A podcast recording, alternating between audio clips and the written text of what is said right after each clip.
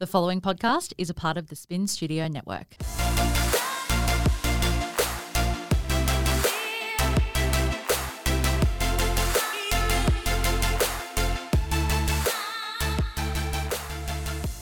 Welcome back to Flourish and Fulfilled. Now, today's guest is actually a requested one that I've had quite a few requests for. He is my meditation coach, Genoa. Now, I want to fill you guys in a little bit more in regards to how we actually connected. And even though we grew up and went to the same school, we actually hadn't met for many, many, many, many, many years. And the story is quite a funny one. So, Genoa runs a group or business called Momentum. And I was doing some work online with the boys. And I went down to my mum's house in Adelaide and I was in quarantine for 14 days. And my mum lives on like 80 acres, like a big property. And there's no houses around at all. And there's one neighbouring property that has a house on it. And anyway, it's a long story, but one, one day I was on the phone to Genoa and I was like, hey, where are you? And he was like, I'm at Sellex. And I was like, go outside. And he was like, oh, why? And I was like, just do it, just do it. Turns out we were both quarantining at the exact same time in the exact same place. So we were about 100 meters away from each other during lockdown, which was the most perfect time to be able to connect and do my meditation course and get to know each other on such a deeper level, which was awesome for us last year. So welcome to Flourish and Fulfilled with that, with that intro. Oh, it's going to be fun. Yeah, yeah, it's good. Now, a lot of people did actually request you because I have um, spoke to you online and done heaps of lives with you in regards to meditation and how much it kind of changed my life and opened me up. And so I want to go a little bit deeper in regards to that, what you're doing, what meditation is, and how you kind of found your way there. Beautiful. But before we get started, we're going to do some fire questions. So don't cheat. He's looking Uh, over at my paper. all right, all right. Now, the fire questions, you kind of just have to say the first thing that comes to your mind. Mm-hmm. I can do that. All right. no, there's some there's some very normal ones, but it kind of just helps the audience get to know you a little bit Yep. better. Favorite food? Asian, Japanese, no, Japanese. It's Japanese specific, yep. Alter ego name. Well, I'll, I'll go with an old nickname, which when I was younger, which was porno.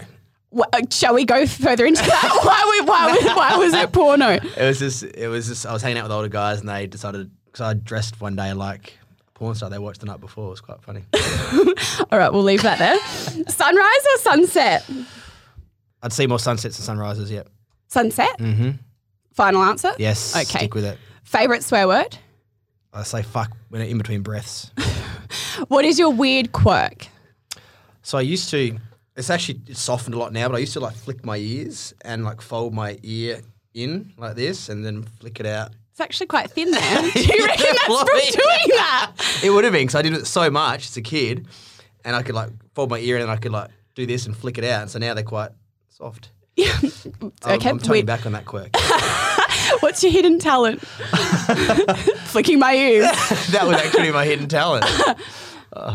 Okay, cool. I Yeah, always thought you were joking. No, I've- I uh, was asked once before, and there's nothing else hidden, exciting about me talent wise. Hmm, okay. Think about something better. What is your most used emoji?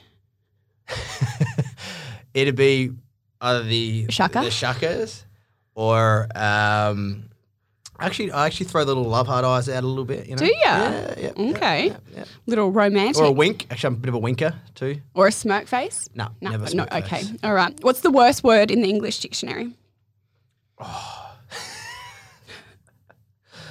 Is it um, saying like moist is a bit of a weird one. Just doesn't sound. Everybody says Yeah, that. it's just uh, I don't know. I quite like it. you like. I think it's because of my banana bread. Like my whole marketing is around the word moist for the banana bread because there's no other word to describe how a banana bread should be. Do you Moist. think? Okay, you tell me. I have to think about that, but moist would not come to mind. Really? No. Okay, would you rather have dicks as fingers or, a dick as Of a course. nose? Segue. Standard question. Oh, well, fingers. Why? Well, So you can finger 10 chicks at once. Well, that that you know you could, but also uh, you can't hide it on your nose. At least with your hands, you could maybe put some gloves or You really thought about that? yeah, What's, it'd the, get in the way. what's the best dream that you've ever had? there's been a couple of belter sex dreams where I was, you know, did a really good show. It was a dream, though, guys. It wasn't reality. He woke up. What's the best, oh, sorry, what's the most out there experience that you've ever had? Oh, I know this one. this is so good.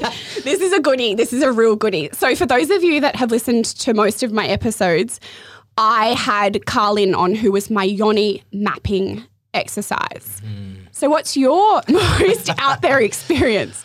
Right, so I suppose I know where you're leading me. is the, the the male version of that, which is called a lingam, Yeah. and a lingam massage is similar. So I remember I, I went in, and there was a lady in her fifties or whatever, and she sat there and she starts feeding me strawberries. She does like not. But it was like she tried to get me relaxed, and then the first like hour we started You talking. didn't actually tell me that. Oh, yeah, it was, you know, part of the whole, because part of it was around like me getting into my body and that kind of thing. And um, we're just talking a lot about sexual energy and that kind of stuff. And then the next phase is like, okay, so you, you obviously want to do body work. I'm like, let's go. Like, I'm pretty open. I'll try most things, almost anything, almost once. And I'm like, let's, let's go. And so went in there and I lay on my back. And the first time she gives me a massage, you know, oily massage. She goes, when you're ready, just um, roll over. And then the, the lingam started, but it wasn't like a, it wasn't an overly sexual thing for me. Like even to the point where I, at that time I was like, I don't want to, I don't want to blow, I don't want to come. So that was the thing as well. It was just like a massage and then back, and also about circulating energy through my body as opposed to just getting a load off, which is not what it was about. So it was Yeah, so it's similar to like a yoni mapping in Yeah. regards to it not being about just getting off. Yep. Do people get off during a lang- Liam? Yeah, yeah, often. Like you can. Like it's you you choose what you want to do with it and also what your intention is to get out of it. So for me it was around practicing the ability to circulate energy and control and and and um, not have that as an end goal, I suppose. Yeah, And- cool. And also, know, obviously we store a lot of energy and, and trauma in our hips in those areas, so it was something I'd never really worked on before. Um, And I know that we had coffee before this episode and we were talking in regards to like mood changing and stuff and changing like your nightly routine Mm. Yeah. and that that was a massive thing in regards to how you shifted mood. Yeah, so I also practice. Um, gone through phases where I've practiced like having. I know this, I know this. having a wank without without blowing. How long And- was it was he was trying to get to 30 days and I think he made it to like 25 and Oh. kept blowing and he'd wake up and oh. have like a wet dream. no, no. I the funny thing was I remember I was like I'm gonna get to 30 days, and I got to like it was like 21, 25, and because the idea is still meant to like have a have a wank, but then practice not having that as an end goal. 'cause it also Yeah. shifts how you totally relate and engage your sex as well, right? Um, and help you last longer and more control that kind of stuff. So that was my intention. I remember once I was just I got too close and I was like, shit. go back in. so I had to go back and start again another 30 days. this is off topic. Well, everything we're talking about is off topic. But I remember asking you your first experience of coming, Mm. like what your first masturbation experience was, and you being like, "Oh, what's coming out?"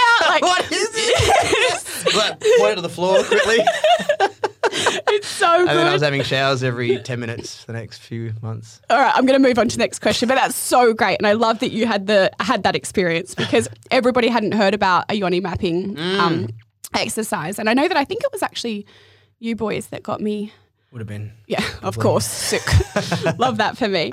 Um, hold on, sorry, one more point on that is that Carlin always actually talks about having one sexual experience a month with your partner where you don't orgasm so that mentally your mind stops associating the end goal and trying to reach that with that experience. So yeah, really powerful as well if you do have a partner. Agreed. What is your first ever memory? My first ever memory was around, I grew up in like Port Willunga, which obviously you'd know, was just being on the beach. Like apparently I spent almost every day with my border collie cross dog. So when I was one, he was one, that was my present. And we were just down at the beach and I'll, I'll just be hanging out at the beach. And then as I got a bit older, I would go to the beach with my grandma and we'd collect shells and make earrings out of them. you got a lot of ear, a lot of ear stuff happening. Everyone's probably listening to this, being like, "What if his, what if his, his ears look like?" ears, and he has a beanie on, so See, they're, they're fine ears. they're fine. Yeah, thank you. fine ears. Uh, what is the last thing that you think of before you go to sleep? Well, I often like fantasize about like where my business and my life is going. So often that's what I do when I lie in bed. I'll sort of lie there and just, uh, unless I've just been reading, and I'll sort of probably go into what I was just reading about. But often I'll sit there and um, and fantasize or plan about where I'm heading with my life and business, which is kind of fun. It, it almost sets you up to have dreams in that regard, though. Mm. Hey, like lucid dreaming. But I don't remember many of my dreams. Don't you? No, like like one in every few months, something like that. Like I just don't tend to do that. have you ever tried having a dream journal or waking up and trying to? I haven't intentionally tried to do that and remember recall. Um, but yeah, it's not very common for me at all. I haven't looked into why or why not either. Uh, for, for me to remember them. You try and catch yourself in the end of the dream to be able to track it. But dreams are so powerful. Yeah. Like I love dreams, as you know. uh, all right. What is your biggest passion in life? Right now, it's around having like its its impact for me. Yeah, you do that really well as well. You change the the lives of a lot of people. Thanks. What is your favorite quote? Probably one that I use a bit also when I talk to people is, and I kind of butcher it 'cause I not, not exactly, but the two most important days of your life are the one the the day you were born and the day that you find out why by Mark Twain. How and because that like fires me up because it's like we're all here to be something more than just this existence Mm. and when you realize that no matter what it doesn't have to be huge either. It can be something so simple like making people smile or whatever. It gives you something else to, to work for and gives you a level of meaning. So that one actually really fires me up and i find it quite inspiring as to go okay you know what the fuck am i here to do? Yeah. um, and i think everyone should have that um, thought process like okay what am i here to do beyond just the day-to-day Yeah, which is such a good lead into how you became a meditation coach because you're not stereotypically a meditation coach to look at. Like if I saw you in the street, I would not think you were. And even knowing you, I'm just like, you are so not woo woo. Well, you are actually. You're pretty woo woo. You are. i'm open yeah Yeah, you're open to almost anything. mm-hmm. Um, well aware. um, so, in regards to becoming a meditation coach, and you actually taught me Vedic meditation, and we did how many days was it? Four or five? Five? Three? It was three in a row and then little follow-ups Yeah, cool. So, how did you get to that point? Can you tell us, like, start to finish from school? Like, what were you like at school? Football jock? Yes. See, I know your story. you just leave me into it. Alrighty. So, primary school, Willunga Primary, which is where we would have been, would have crossed paths. Mhm. I went to school with Genoa's brother. Yeah, little brother. That's so funny, isn't it? Um, so, in primary school, I was one of the uncool kids. So I was picked on. I was made to feel very much like an outsider, and it was it was simple things. Like I was quite a soft, naturally quite a soft kid. Obviously, I was a bit browner, had a weird name. You know, I was obviously a bit unusual in a you know smaller country town, and I also never really like stand out for myself. wasn't something I really knew how to do. And yes, I was I was pretty much picked on. I was bullied, picked on. I didn't realize till afterwards. Mum used to say to me, she goes, I used to come home from school and just dread. I'd like walk up to the car, keep it together, and then like hop in the car and just burst into tears. And I was like, that must have been heartbreak. Like for me, obviously, I've you know worked through it and probably repressed a lot of it, but. Uh, for her as a mum seeing that, I'm like, that would have been heartbreaking. Mum. Yeah. She's like, I know. And that obviously led to a, a lack of confidence and worth in myself, just for who I was as a human being. And then I moved, obviously went to high school and things started to shift because I, I grew a little bit and I became very good at sports. And I went from being the bottom of the school to suddenly I was like, you know, the school sports captain, and then I was captain of the, sc- the, full, the school footy team, and I was, you know, really fast and and quite fit. And then also I started to be able to attract girls, and so suddenly I went from being the bottom of the rung to part of the cool and the top group, purely based on girls and my ability with sports. And so that there taught me how to valid, how to get validation. That's what it was about, right? Mm-hmm. And that was what my worth was based around. And what also developed tied into that, I didn't realize I had anxiety. I, I only realized it in the last five odd years that what I was experiencing was anxiety. And I would actually, because I was so attached to needing to perform well at sport and so attached to needing to do well with girls, the two things that, co- like, I would almost want to, I'd vomit before dates, I've almost vomited before. I've like walked in and be like, "Oh, keep it together, keep it together, because I was so anxious about, you know, it not playing out the way I needed it to, to play out. And same with, I mean, there's a level of nerves that you get with sport anyway, but it was heavy for me. I'd even to the point of in like races because I was, I think I was probably the fastest in the school at the time, and and because I had the such pressure on myself to maintain mm. this being the, the fast the fast guy and good at things, I'd actually sometimes almost try to like miss the start call because I was so anxious about what if I didn't self win. sabotage, yeah. So I'd almost like be off somewhere and hope that I would miss it. Yeah. And that's how bad it got. So I held myself back from so many situations and almost sabotaged myself out of the fear of me not showing up to uh, the level that I wanted to because that was what put me into the the top High rung ranks, and, yeah, and, yeah. and suddenly became respected and accepted. And so that also developed a pretty unhealthy relationship with, um, you know, how I viewed and interacted with women, and and even then around you know the guys and that kind of stuff. And then when I finished like high school and stopped playing professional sport, I've sort of when I was younger, I was like, I want to become a you know, professional footy player. AFL was my sport, blah blah. And then I was like, you know what, maybe not. And I sort of left that traveling, came back, and then well, what was I then? And this is when I started then, because also at the time, um, drinking obviously helps with the level of anxiety and confidence. And so I started, I was drinking and partying, and then I, I was the party guy. So my identity was Genoa, or Joe was my nickname back then, was the party guy. Mm-hmm. And so that was a big part of that was a big Your chunk of my life. Yeah. I was and I was loose, like, and I could I could go for a long time.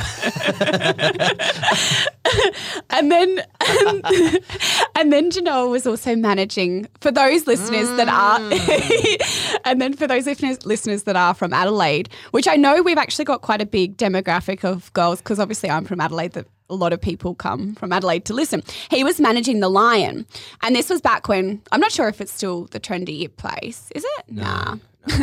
nah. Um, time, so he was managing the Lions. So then that just fueled also to his drinking, girls, partying, and also that sense of power too. Yep. So I was, what was I when I was managing the bar? I would have been like 23 or something. So that's quite young. And I was managing uh, a bar, which is quite a high profile bar at that mm. time. And we'd have massive lineups, a lot of people in the venue, and I would be the one at the door deciding who comes in, who comes out, managing all the bar staff, you know, security, and have some heavy stuff on as well there. And so mm. there was also a level of like, I could stop whoever I wanted to. Mm. And also in that scene, drugs were at my fingertips. So obviously Yeah. that was a big part of my lifestyle as well. I'd finish work, we'd go out and party for however long and then straight back into work. And it was uh, like fun, but also destructive um, period of my life. And also the way, like I was very ego driven then. And, and you ask my parents and, and close friends, you know, I, I shifted, as, I changed as a human being. And I was very, very close minded to other people's views, anyone challenging me, uh, anything spiritual. Go fuck yourself. Too woo-woo. I was- Too woo-woo for me. Because my dad, as you know, is quite a spiritual guy. Yeah, he's beautiful. He's amazing, but I wasn't open to that. at I all. still have my crystal in my bed. Good, good. He built me this custom one. It's got a little unicorn and dolphin in Yeah, it. Yeah, Organometer Yeah. Mm. is brilliant. Um, and so, yeah, that was that period of life. And it was something I, I look back and I was I'm like, oh, I, you know, wasted a lot of time. But it was also part of what I had to go through. And it's part of the, the toolkit now of how I work with people and teach them my level of understanding of, of how you can operate in, in that way, uh, both for men uh, and then obviously seeing I work a lot with women as well. And so that was a, a period of my life that was um, quite interesting. And then the slow trend, because I'd studied a degree and I didn't really use it. And then I went back into hospo and I was like, is this my thing? And I kind of was like, you know what, this isn't. I like, you know, you had that feeling in the back of your mind, you're like, I know there's something more for me. Yeah. You just haven't found it. I always it had this idea that I meant to do something big. Mm. Always. I'm like, I'm not fucking here to play small. But for me at that time, big was Big know- was getting fucked up, slaying chicks and doing drugs. yeah, right. so that was my that was my that was my big Goals. what a legend. Oh, And it's interesting here because your pivotal turning point and the guy who introduced you to meditation didn't do it in a way that was forceful or trying to change your opinion. Is that right? yeah. So I went back and studied a master's, and I had this point where I was like, I need to get out of this industry because I don't think it is for me. Mm. And I actually spent a year just as a tradie, just landscaping in Adelaide, and it was waking up at you know 6 a.m. like hard labor all day. I'd come home from work, eat big dinner, and go to bed. And I was like, it was one of the best things I did. And so, I, and then I was studying, and I finished my degree and moved to Sydney. And so that was like a transition. I was like Sydney high life, and the first year I was in Sydney, I was a suit. So I literally, I was living in Paddington, which is the first place everyone from Adelaide moves to, or Bondi, which is where I evolved to after that big jump. And then, um, so I spent time in in in Paddington. I remember like I get up in the morning, put on my suit, walk to the bus stop, catch the bus to, to North Sydney where my big high rise office was. I'd read the newspaper on, my, on the bus on the way to work. Fitting to- in. Yep, get to work, sit at my desk, have my muesli at my desk, behind a computer all day. Make sure I got there a bit early to make sure the boss saw me. Make sure I left a bit later so it looked like I was there hustling, and I'd go get hammered all weekend. And that was my that was my repeat. And again, I was not satisfied. I was literally fueled by the weekend still, mm. and that that I was still very much the party the party guy, and still also unsatisfied, and still at that stage pretty close minded in terms of other modalities, or I'd never tried anything really. Like sorry, which I'll point out here is incredibly um, not strange because Genoa's family is very spiritual and very into alternate medicine. So it's it is a complete different lifestyle that you were living. Well, so dad was like full. I remember once coming home and there was like a, a dead crow or feathers on the porch. I was like, why the fuck is there a dead crow? It's like, oh, something with Indigenous dream time. And I was like, get it out. Like, I was not okay with this. but that's So what I saw. He's so good. Mum was mum was always like she was not. So she was a lot more. She, her and I were a lot more. We like the finer things in life, you know. She have a nice drink and whatever. And so she never. She was never into that kind of stuff. And we kind of would joke about it, saying, "Oh, Dad's fucking lost it," blah blah. And but that was just how he how he was. But also part of that was, which is really interesting. I remember thinking and wishing that my, when I was younger, that my dad was more like the other dads. Mm. And you know what that meant? Mm. I wish he was at the pub drinking beer. Mm. That was what I thought mm. a man was.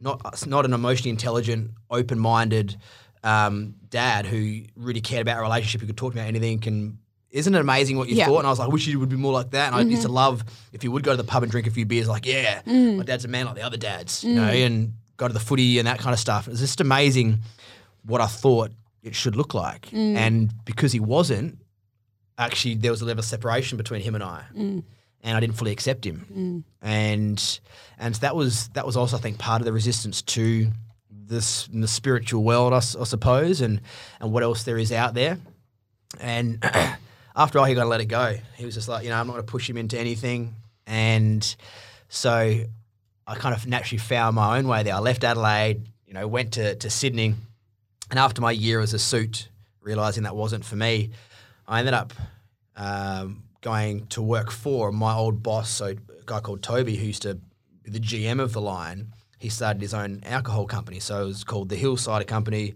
the Adelaide Hills Distillery and Mismatch Brewery with the three brands. And he's like, "Look, I'm launching this company. At the time, was the Hills Cider." He's like, "Do you want to come on as my New South Wales state manager and grow that for me?" And I was like, "Let's do it."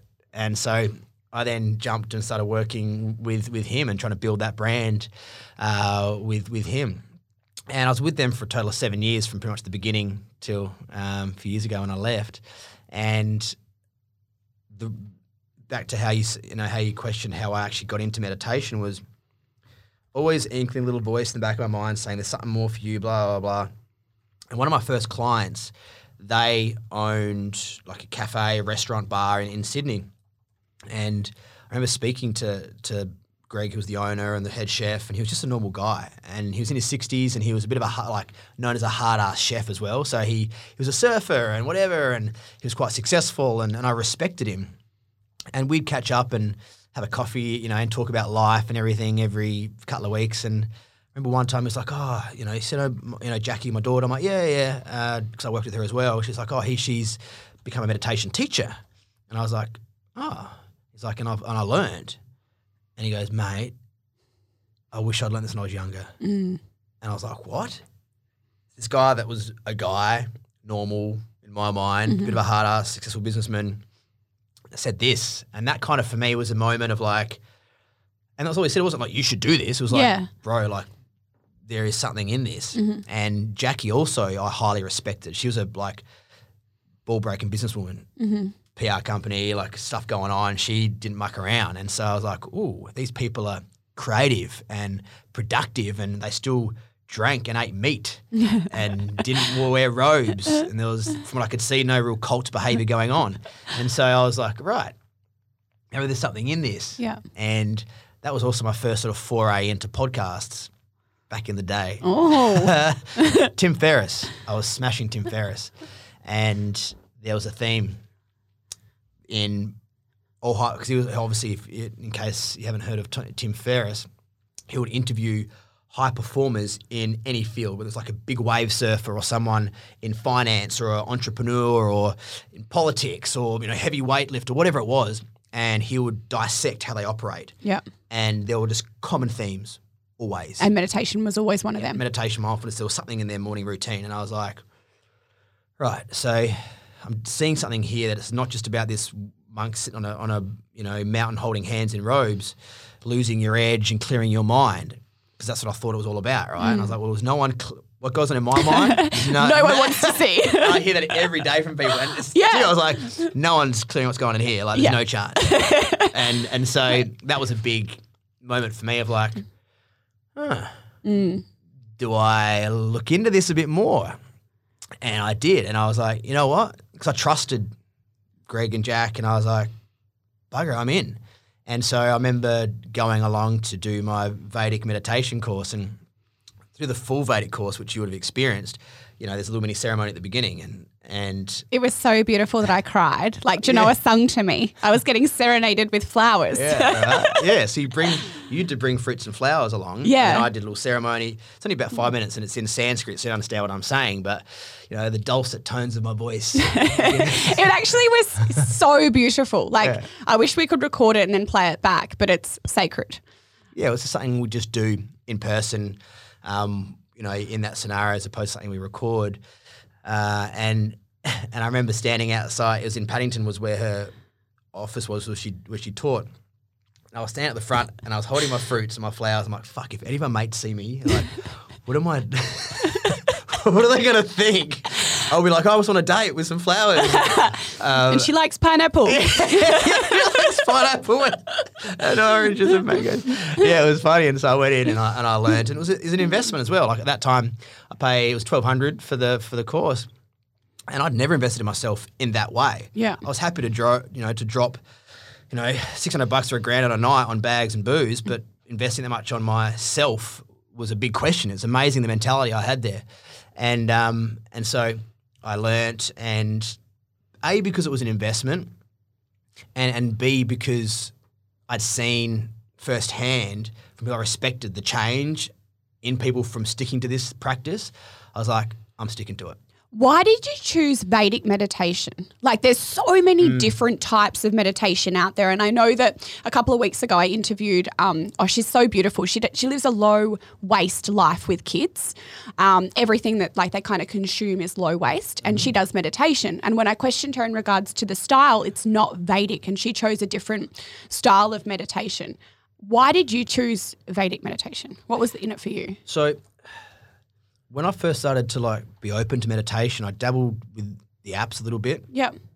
and I really struggle with people the people's voices guiding me to it. I was like, it's like ah, and I never felt like the app's really doing much for me. I was like, I'd sit there and have someone's voice guide me, and I'd be like, Am I supposed to be doing this right now? And they'd be like, and you know, and clear your thoughts of the day, and blah blah. And I'm like, fuck, how I'm not doing it. Like, what? And I'd get frustrated, and it just it just wasn't.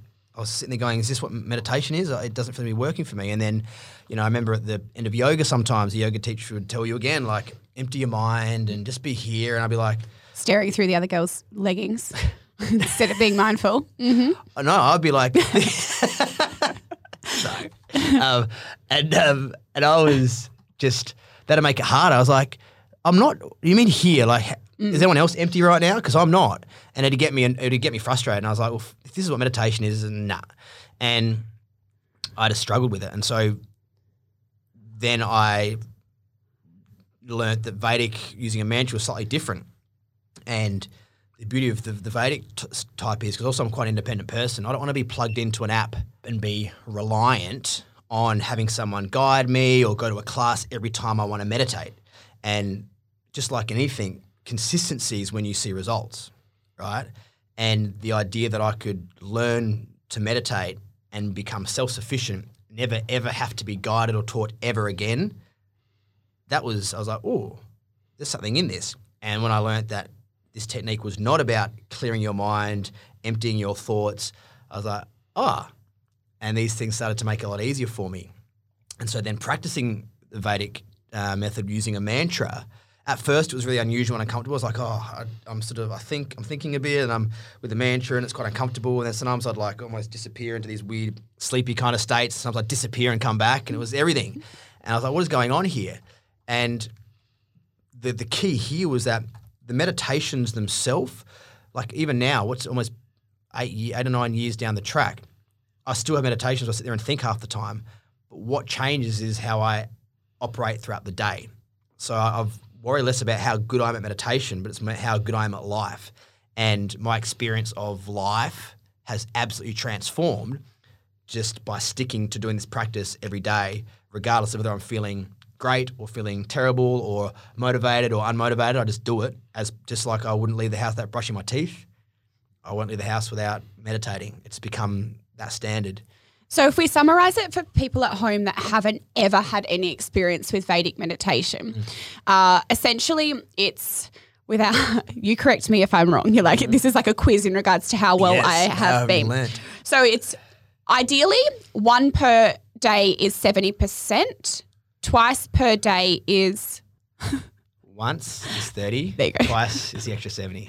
so if you if you meditate clearly I didn't listen. You just got upside down. You're close. Yeah, so if you meditate once per day in the morning, you get 30% benefit. If you do it twice per day, it's 70% benefit. And so it's 20 minutes per time, or you can do 10 minutes per time with a two minute, um, like a debrief, I guess, afterwards. And in regards to this meditation, you don't need music, you don't need anything except yourself. And I think that's the biggest thing for me is that learning to do this, I do this the first thing upon waking. So if my kids come into the bedroom and they see that I'm meditating, although they give me so much shit about it, they think that I look like an alien and my eyes are all flickering. Um, the girls. Thanks. The girls will just come in and they'll hop into bed with me. They'll never interrupt me or they'll come and sit with me and lay with me. Mm. And I think that's really beautiful in itself is teaching them that that's what I do each morning and that's how I'm meditating. So essentially during that 20 minute cycle is the mantra that you are given is specific to you based on your age, gender, a whole bunch of different things. So my mantra will be different to the next person. So there's there's a, there's different sets of mantras, and you might have the same as there's not everyone doesn't have their own mantra. So there are mm-hmm. sets, mm-hmm. and you might have the same mantra as some people. Mm-hmm. You have absolutely different mantra to other people, and you have you know your mantra might be kind of similarish but different. You know to others again. So and this is also a lot of there's also a bit of joke around why you keep it to yourself. So, yeah. So, for those listening at home, you can't ever tell anybody what your mantra is. So, it was funny because someone asked me, and I was like, I can't tell you. they were like, okay, like Yeah. thinking that I was just being really secretive. But that's a big key part of Vedic meditation is not telling anybody what your mantra is. So the the reason behind that is because the way this technique works is it's based on using the mantra as a just as a sound vibration, not as anything. Not it's not an affirmation. So we get confused with affirmations and mantras. So affirmation is like I am strong and powerful, for example, right? The mantra in this um, use is just a sound vibration. It's a Sanskrit sound, which has no meaning. And what that does is it gets us out of that left brain analytical, active, doing, thinking. Because if we had a affirmation, we're like, okay, how can I be more loving and powerful? What does loving and powerful look like? And we, we're active and doing again and again and again. Now, when we are working with a mantra you know sound vibration, and this is based off thousands and thousands of years of of philosophy and and, and science. That um, like traditionally they would use sound to heal certain parts of the body, right? Vibration. They're even using it now with ultrasound. Like it's, it's where we're heading that direction. Sound bowl healing. It's there. You know, you look at somatics, and so the the power of the this sound vibration that you just whisper inside your mind. What it does is it engages the mind to the point where just for a moment in time, your mind stops doing. So you're not trying to solve anything, fix anything, and whether that's for like a few seconds or a few minutes, and when you're just there and you're just saying that mantra, mantra, mantra, and the mind goes beyond. So it's a transcendent style. So transcend means to go beyond. You go beyond the relative thinking. It might be for five seconds. Just for five seconds, you're just saying the mantra, and that's it. And when the mind does that, the body responds, and it's like the body's almost like, oh, we're not doing for a moment, we're just being. And the body can use its natural intelligence when it de excites. The nervous system de excites, and everything comes to a moment of deeper rest. And the body can do what it knows how to do best, which is repair, heal, process. Isn't meditation for 20 minutes equivalent to a certain amount of sleep? What was yeah, so in this style, if you do 20 minutes of meditation in this style, Yeah. um, it can be equivalent up to one to two hours of deep rest, of nap, like an afternoon nap. Which, so I use it in the afternoons as my afternoon one as like a power charge. Instead of having a coffee or having a groggy nap, it's like my recharge as well, which is really cool. I don't want to stuff up here and say my mantra. So, can you give us an example of what a mantra would be so that people can associate that with what you're referring to? So I'll just use the most common mantra out mm-hmm. there, which is Om. Om. Om. Yeah. And there are lots of different iterations of mantras. So um, that's probably the most common one that people would know of. And when when you have your mantra, it's kind of I remember my biggest fear is that I was going to forget it. Do you mm-hmm. remember that? And I was like, but I'm going to forget it. And you're like, you'll text me, you're not going to forget it. And I was like, I'm going to forget it. I've never forgot it. Right. Not once have I been like, what's my mm-hmm. mantra? And I think that obviously you say it over and over and over. That you will never forget it. But also, what I have noticed personally is that it has changed so much. It does. And when I am meditating now, I almost feel it more than I hear it, if that even makes sense, Yes, it does. um, which I found really interesting. So, in regards to the benefits that we were just talking about, so instead of having a nap in the afternoon, you would meditate and you would suggest meditating. Always. Yeah. Yeah. You don't, I, napping for me, it was a grog. I'd feel groggy if I tried to nap in the. I, I was a bad napper anyway. Uh, and so for me, this, it's also more efficient. If you can, you know, do a 10 to 20 minute meditation in the front seat of your car, you know, go on the park bench in your office, put on headphones and glasses, whatever, like you just, and close your eyes. Your, it's a really, really efficient way to recharge your brain and nervous system as well, as opposed to having to go find somewhere to lie down or have a kip. And other than the benefits that you've mentioned about them being more productive in your own life, have you seen any crazy benefits within people that you've taught previously or um, that you've experienced yourself? Yeah. So, I mean, th- the biggest shifts for me, one of them was really around my level of awareness, around how I operate, the things that trigger me, how I respond to situations, how I treat people, some of the the chat that goes on in my mind and what causes that and how I can shift it. And that has been absolutely huge. It's transformed my relationships with my family, you know, good friends, a huge, huge level of judgment has is in my judgment of others and acceptance of others and myself and, and ability to love myself more holistically, which has been a huge one. Uh, and that there, you know, you can't change what you can't see. Mm. And the more you start peeling back the layers and like, oh, I didn't realize that when this person says this to me, I get really angry. Wonder why that is, as opposed to stimulus, react. So I'm mm. get it's almost like a little I've been built there's like an inbuilt filtering system. So someone says something, I see something, it goes through a little filter, and instead of going blah and then going, why did I have to say that? It's like pause, stimulus, pause, process, process, respond, as opposed to just react. So that's been one of the biggest shifts for me. Uh, probably the, one of the most common things that people, obviously myself as well, that people say that that changes for them is anxiety kind of just really, really softens, or for a lot of people, just becomes non-existent. Uh, and when it does come up, they're a lot more able to move through it quicker and, and easier. Uh, and that comes from again really consistent practice. And know, sleep. Like I'm an amazing sleeper, which is great. Uh, and so also like levels of creativity for a lot of people start shifting. That's mine. That's Yeah. my biggest one. yeah, like just you have these ideas start popping up because you're what you're doing is you're removing the barriers to an expanded mind, expanded view of the world. You can call it performance. Performance could mean how engaged and loving you are with your partner, to how focused you are at work, that how to how heavy you can lift at the gym. That's all different levels of performance. And the main barriers to us being at our A game are stress, tension, and fatigue.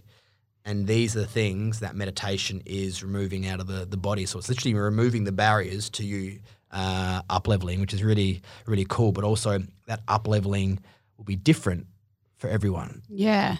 You mentioned before in regards to meditating when you first um, became aware of it that you didn't think that you'd be able to clear your mind with all the thoughts. and I know that that's probably the most common thing that women, especially, would feel with meditating is that I know that for me, when I was trying during our first course, I could not clear my mind. And the thing with Vedic meditation is that you are saying this mantra silently inside your mind over and over and over. Mm-hmm. And thoughts definitely do come in. Yeah. And it's about acknowledging them, but letting them go. Is that how you would explain that? Yeah. So the ideal state during this meditation is to just be in an effortless flow between the thoughts. And you've got the mantras like your little anchor, right? So you always you can move back to the mantra. So you're like mantra, mantra, and you go, you start thinking about, oh, I've got a big day tomorrow, I've got a big meeting, blah, blah, this and that. You're like, oh, then you realize you're thinking, smile, move back to the mantra. You go mantra, mantra, mantra. You start thinking about, remember when I was 16, I had my heart broken and blah, blah. You're like, oh, where, where'd this come from? And then you smile, back to the mantra. And when you're able to just effortlessly move between this state of flow and not be worried about the thoughts, because they're the it'd be like trying to tell your heart to stop beating. Mm. You're always going to be thinking to some extent, and the, the state you want to be in is this total state of just effortless, natural flow between the mantra, and then you'll think for a bit, and then the mantra, and then you might fall asleep for a bit, you might come out of that, and then you're the mantra again, and then you might totally disappear and transcend, and time flies. Um, and that's a totally different state uh, again, but all of them are, are valid because a lot of people think that the state they need to get to is a state of bliss and thoughtlessness. Look, if you're a monk, maybe that's possible. We're not monks, like, and this is the problem where a lot of people are regurgitating what they've heard monks or ancient yogis say and teach. Now, these were techniques that were used and taught years ago by people living a very different uh, Lifestyle to us. us, right? And that's not realistic. And so, to tell someone to sit there and you Be know, clear your mind of the day and rah rah rah, everyone's probably sitting going, "Fuck off, mate." That's what I was thinking Three kids at home crying Yeah. and job and yeah. right? Um, and so it's it's just and thoughts are actually a valid part of the practice. So thoughts are you know I've touched on before how medi- this meditation technique is helping the body to remove or launder or process stress, tension, and fatigue. When we're le- releasing stress out of the body, we have to feel it, and this is where the issue comes for a lot of us: is we've learned to numb mm. or escape. And this is also a lot of people find meditation uncomfortable. Uncomfortable. They're like, mm. no, it's not for me. Because for the first time, they're sitting there just being and having to feel what it feels like to be them and allow some of these thoughts to come up. And when they sit there and your body starts, you know, your body, your nervous system de-excites, so it moves out of survival mode. When it's out of survival mode, it can go to repairing the deeper stuff. When you talk about feeling and feeling your emotions. I know that um, obviously I know what your work is, and, and that probably gives me a better insight. You mention a body scan. Mm. Do you can you talk us through that process, and do you find that that's um, helpful for men particularly? And do you think that men are more resistant to meditating and this kind of work? Yeah, so the the power of doing a body scan is we spend most of our time from our head up, mm-hmm. men and women, but particularly men, as it's masculine trait to be problem solving, analytical.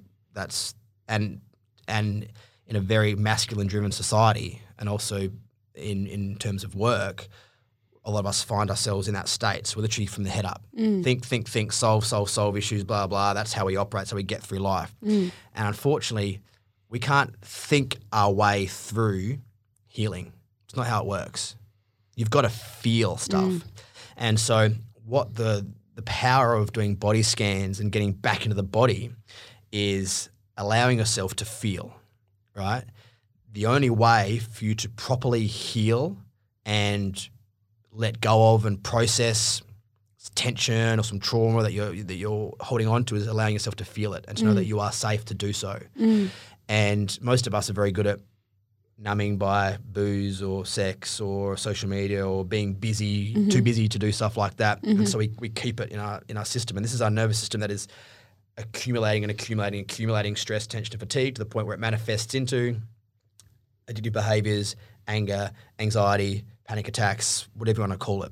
And so I'd say definitely men are more resistant to the the feeling component, and 'cause it's mm. also unusual. Mm. They're like, like they sit down, and it's like, oh, this feels uncomfortable just to be here and, and feel this. And when you start allowing, the idea of a body scan is that you move from you know, can move from toe to head or, or head. I tend to go like to go from head to toe, and you would scan you know down through the body. And what you'll just notice if there's any areas in your body that you're feeling tension or pressure, so you might be like, oh, my shoulders are feeling really tight right now, and just allow yourself to feel that. Mm. Breathe into it, and you move down, and you're like, maybe my chest is really like, oh, I feel a lot of you know stuff going on my chest right now. Maybe you're like, oh, I feel a bit sick in the stomach, you know. And the power here is to practice because you'll feel that, and then what naturally happens is we go to story. Mm-hmm.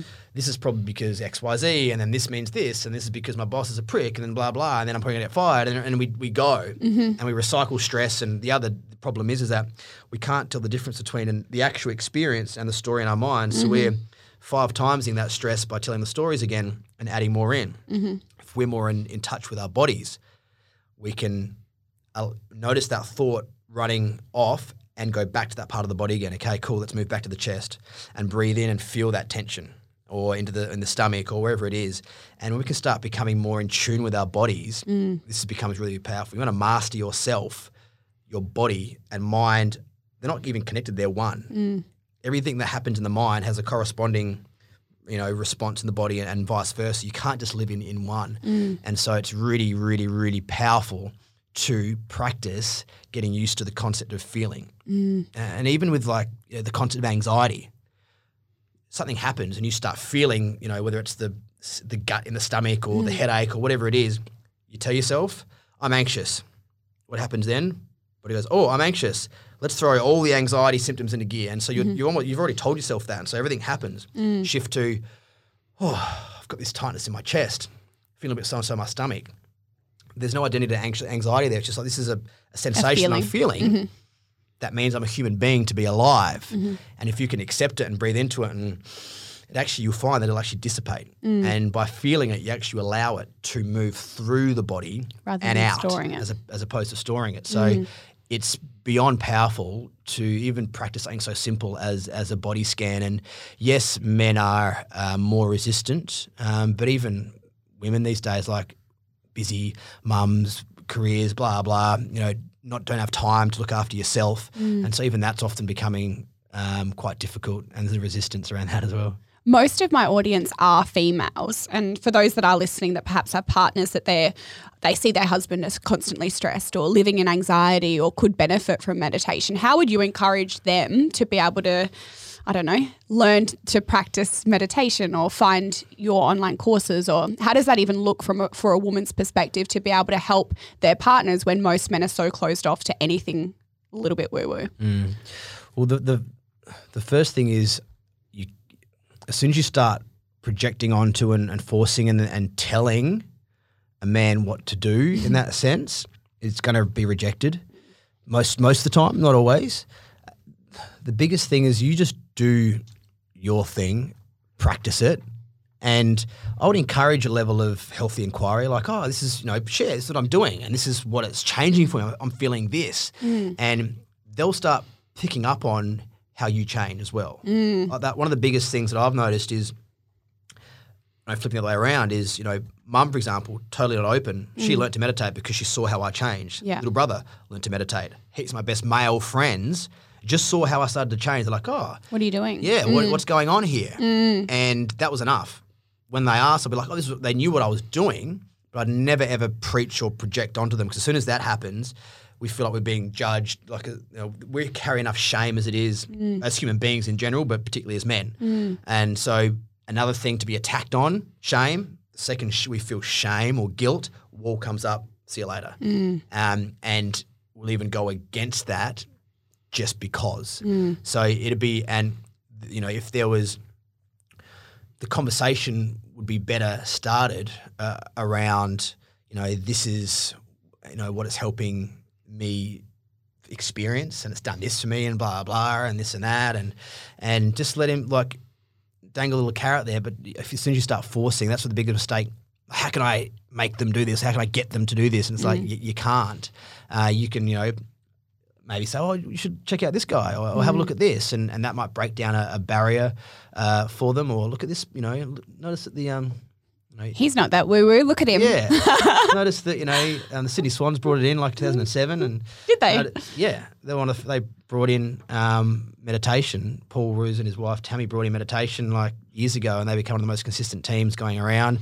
The um, NBA, if the footballers are doing it, must be good. right? NBA NBA players, Chicago Bulls. Phil Jackson brought it in when he was back at the Bulls.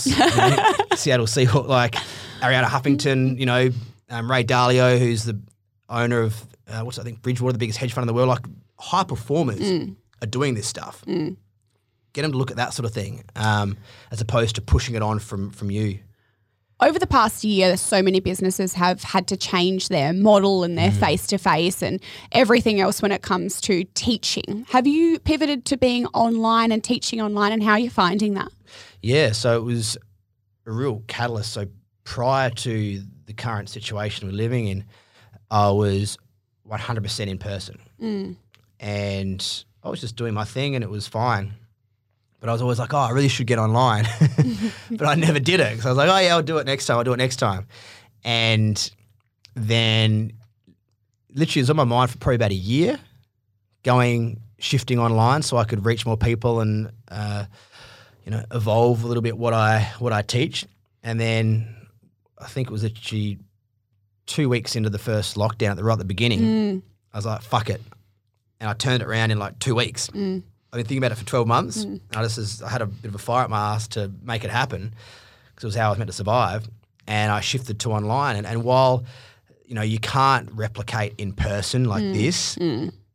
it means you can reach so many more people Yeah. and you know you can argue that there's you know the digital world and technology are causing some issues but it's also opening a lot of doors Yeah. and so you know now it's allowed me to teach people from South Africa mm. to you know Texas to Holland you know and it's amazing you can reach people around the world and one of my highest values is freedom mm.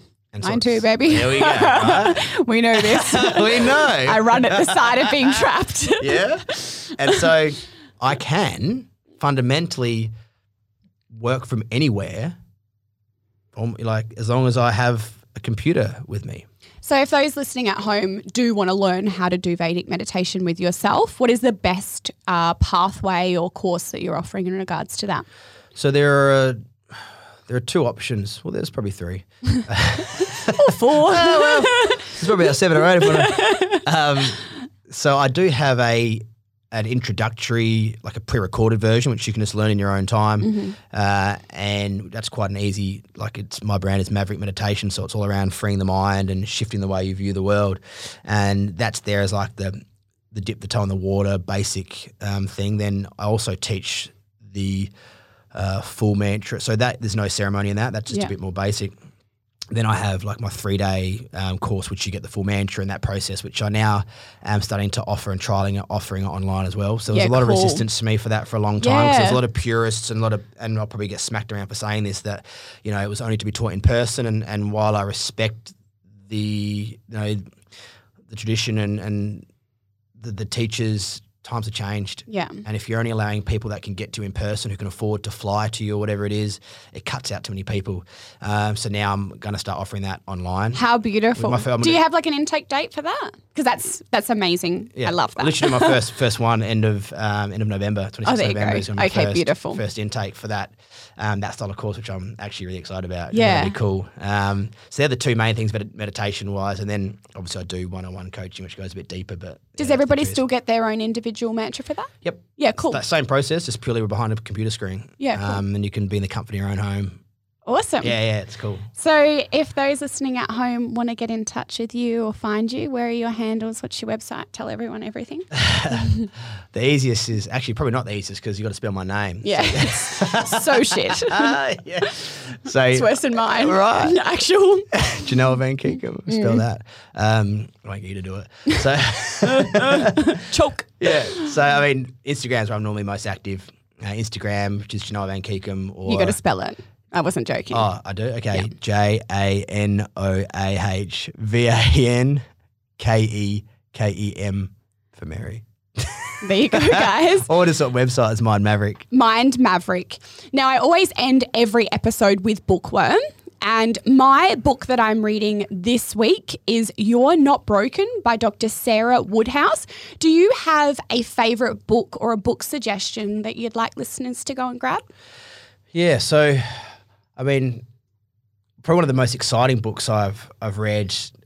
Probably isn't the greatest recommendation. The, the Mahabharata is like a huge book based on uh, Vedic philosophy and an uh, ancient war, but it's an amazing book. But probably one of the more profound books that I recommend people having a look at reading, and particularly currently, in terms of helping you feel a lot more in alignment and connected, is a book called Lost Connections by Johann Hari. It's amazing. And I truly believe that if you can mm, master or at least get a handle on the components of connection, so to self, to others, to values, to meaningful work, if you can start understanding and creating alignment with those things, your life's going to shift. Uh, so I think it's Mm. I a really, really book. powerful baseline book to read. Thank you so much, and thank you for joining us today. What I'll do is I'll post all of your website and details in our closed Facebook group, which is just Flourish and Fulfilled, and over on Instagram, which is Flourish and Fulfilled as well. Thank you so much for joining us today. Thanks for the good chat.